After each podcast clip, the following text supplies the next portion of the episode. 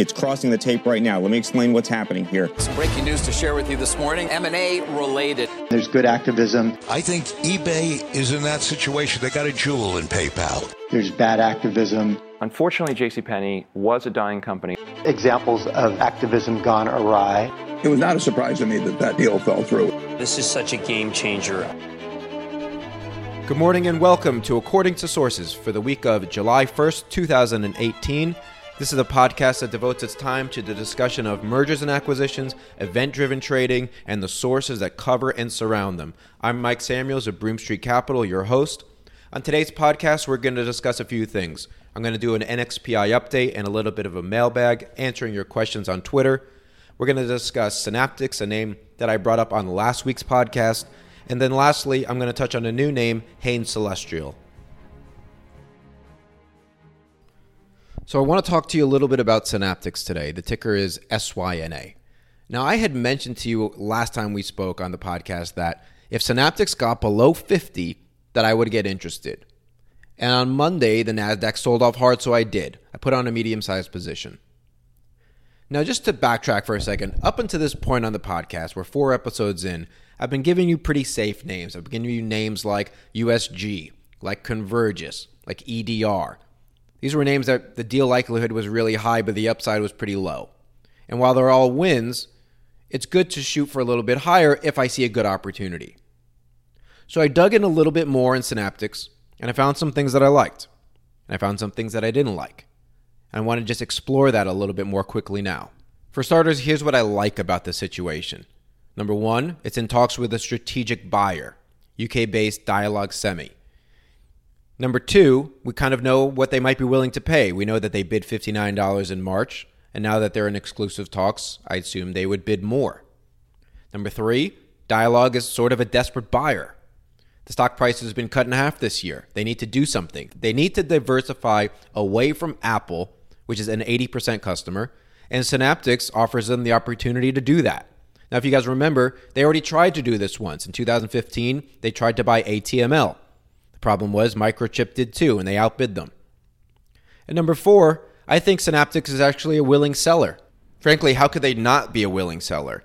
Look at the performance of the other semiconductors over the past few years, and then look at the chart in Sina. Management has no choice but to entertain a strong offer. You know, when I first looked at this, it reminded me of Mellanox a lot, actually, which is ticker MLNX. Last year, according to the Wall Street Journal, Marvell had made an offer for Mellanox. The board rejected it. And after that, Starboard, the activist fund, got involved. They got board seats. And while they may have pushed for a sale, they fundamentally changed the company around. The stock has doubled even though there hasn't been a sale.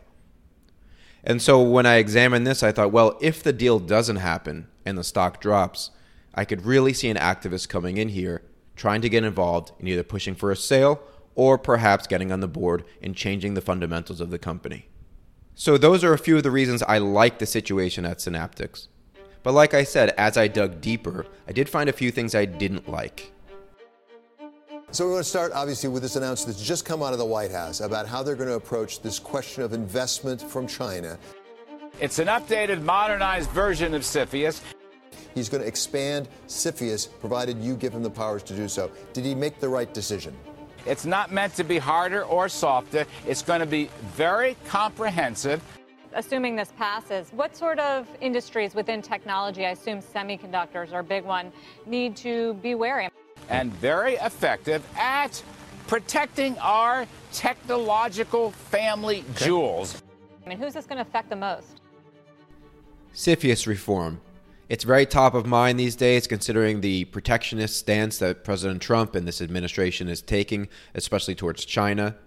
And therefore, if you are a company and you have a significant investment from China, you're certainly going to be on the agenda and on the radar of CFIUS. So, how does this affect Synaptics and how does this affect the deal?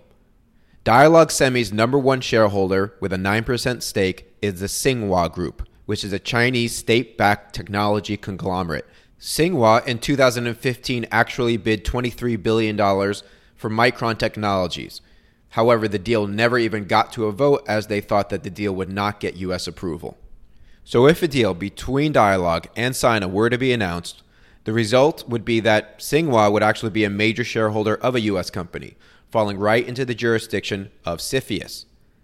And as anyone who's been living through NXPI and had to deal with Marvell Cavium, I'm just not sure that I want to sit through another one of these situations where I have to wait for regulatory approval on another US Chinese deal. Now, the only way to get around this situation is if Dialog presented such an overwhelming offer that Sina had to take the risk of getting US approval for this deal. The problem is the size of Dialog. It's only a billion dollars in market cap. They'd have to pay almost $2 billion to Synaptics. Synaptics shareholders would probably want 70 or 65 minimum to take the risk of waiting a year to maybe get approval. And analysts seem to think that Dialog doesn't have the financial capacity to do this. To sum it up, I'm just not interested in sitting through another NXPI situation where I have to worry about US China relations. I did put on a position earlier last week. I'm going to be selling that position this week. I do think there are some positives about this deal, but just not enough to give me the comfort to hold through this process. And now for a ZTE NXPI update. In my opinion, we got some good news and we got some bad news last week. Let's start with the good news. The worst case scenario in Congress is, in my opinion, off the table, which was that the Schumer Rubio bill, which would be essentially a full scale ban on all ZTE products for seven years, that's now off the table because Congress voted on the other option, which was simply to ban ZTE products from being sold to government agencies and U.S. intelligence. Now, the bad news on this, though, is the timing. So on Saturday afternoon, I spoke with Politico Pro defense reporter Greg Hellman. And he told me from the sources that he's spoken with and his overall gut feeling, he believes this won't be resolved until the end of July at best, and it's possible it could actually bleed into November. On the good news front again, the ZTE board has been replaced. This was part of the settlement that would essentially release the ban on ZTE products being sold in the United States that Wilbur Ross announced about a month ago. The bad news is the second part of this agreement has not been fulfilled. The disturbing part of this to me is what exactly is the holdup? Is it on our end? Is the Commerce Department not letting them do something? Is it on their end? Are they refusing to pony up the money? And in my opinion, President Trump and our government is really between a rock and a hard place here. In order to release the ZTE ban, he would essentially be going around Congress, was currently debating this bill altogether. So the political backlash from this could be great. Okay, first Twitter question. As we get closer to the July 25th termination date, if there is no approval by then, where do you expect NXPI to be trading if the news flow is as thin as it is now? First of all, the next big date that I think everyone should look out for is July 8th. And the reason that July 8th is so important is that 30 days after the original agreement that Wilbur Ross went to China and signed to lift the ZTE ban, everything had to be in place within 30 days. And by everything in place, I mean a billion dollars had to be paid, $400 million had to be put into an escrow account, and the ZTE board needed to be replaced. Back to the Twitter question. I view NXPI stock in a way as a decaying call option and it should probably trade down, you know, a 30 or 40 cents every single day as we get closer to the July 25th date and especially if we don't get clarity on ZTE, if we don't get, I guess, some sort of relief on China talks, I expect it, like I said, to go down a little bit each day. Follow up question to that was Do you think they will extend the agreement? In my opinion, they will not, although many people I talk to think they will. In my opinion, Qualcomm and NXPI, I would say, probably have an overwhelming desire at this point to move on. It's been almost two years, and they can't just be at the mercy of world politics. The second question from Twitter is why do you think that this is such a quid pro quo situation? Why is it ZTE for NXPI? And the answer, in my opinion, lies in the way in which this administration acted when Broadcom tried to buy Qualcomm. I think it's clear how much Trump values 5G and technology patents.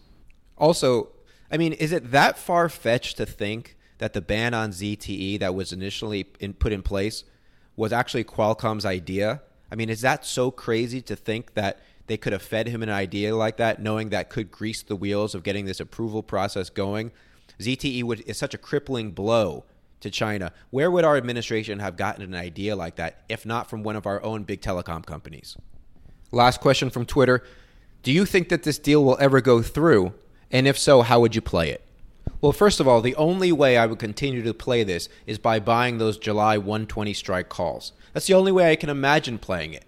Trying to trade this on a day to day basis, I would get shaken out by the news almost every other day. But do I think this actually happens at the end of the day? I have no reason to believe that it will.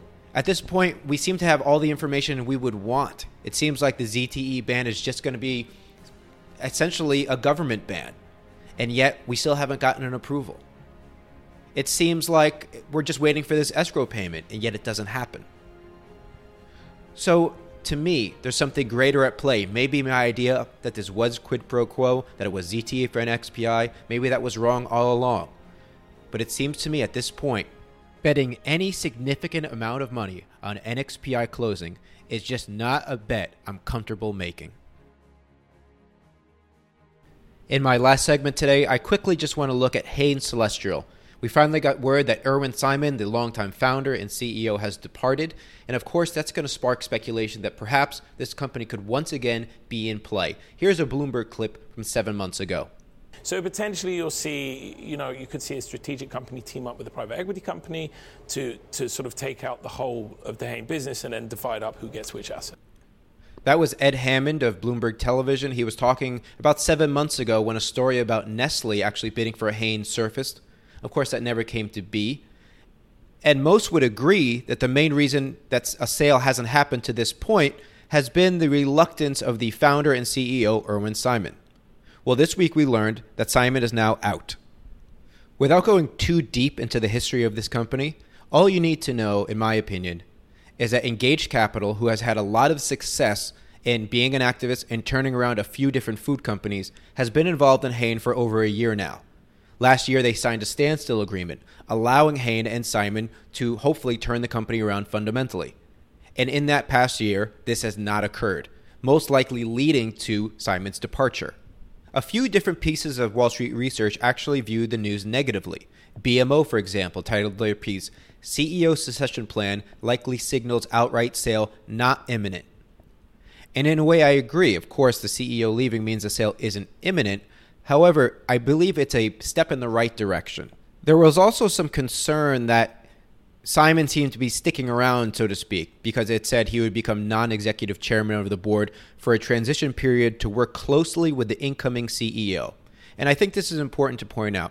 The press release makes no mention, however, of Simon's status following this transition period. It's clear that Simon is literally being stripped of basically all involvement in this company. After 90 days, Simon will not only step down as the non executive chairman, but he's going to be gone from the board altogether. And this was a fact that really was not present in the Hain June 25th press release. Simon's going to get over $34 million, and after that, he's really going to have no involvement altogether with the company. And this was a fact that was pointed out by UFP, United First Partners, in their latest Hain note. We're starting to see a little bit more activity in the food acquisition space once again. The hysteria of Kraft and Unilever and other brands, Heinz, that passed many years ago. But now we're seeing a resurgence. We saw Pinnacle Foods and Conagra get together. We're seeing rumors of Campbell Soup and Kraft getting together. So perhaps it is the right time for Hain, being pushed by activists Engaged Capital, to put itself up for sale. The question is do we look at Hain more as a WhiteWave, another organic food company that's sold for a very nice premium? Or maybe we should be looking at it differently. Maybe instead we should look at this as the next Sara Lee, a collection of brands which, sold separately, are worth more than if the company was sold as a whole. To sum up, no, there's nothing imminent in Hain, but the news from here, going forward, I think only gets better. And I think there's a few ways to play this. One, you could own the stock outright and hope that the fundamentals get better, which I think is possible. Two, you could keep selling puts month after month, taking in the premium. Or three, you could buy November or December calls and hope that a deal happens within that time frame.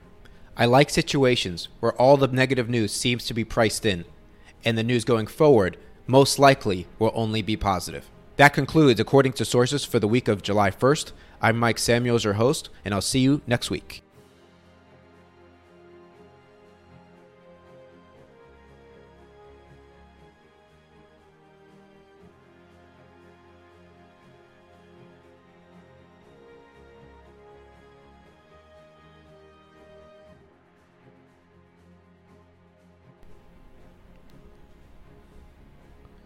The ideas presented today are the ideas of Broom Street Capital and Mike Samuels. Broom Street Capital is not liable for any losses taken as a result of actions taken from this podcast.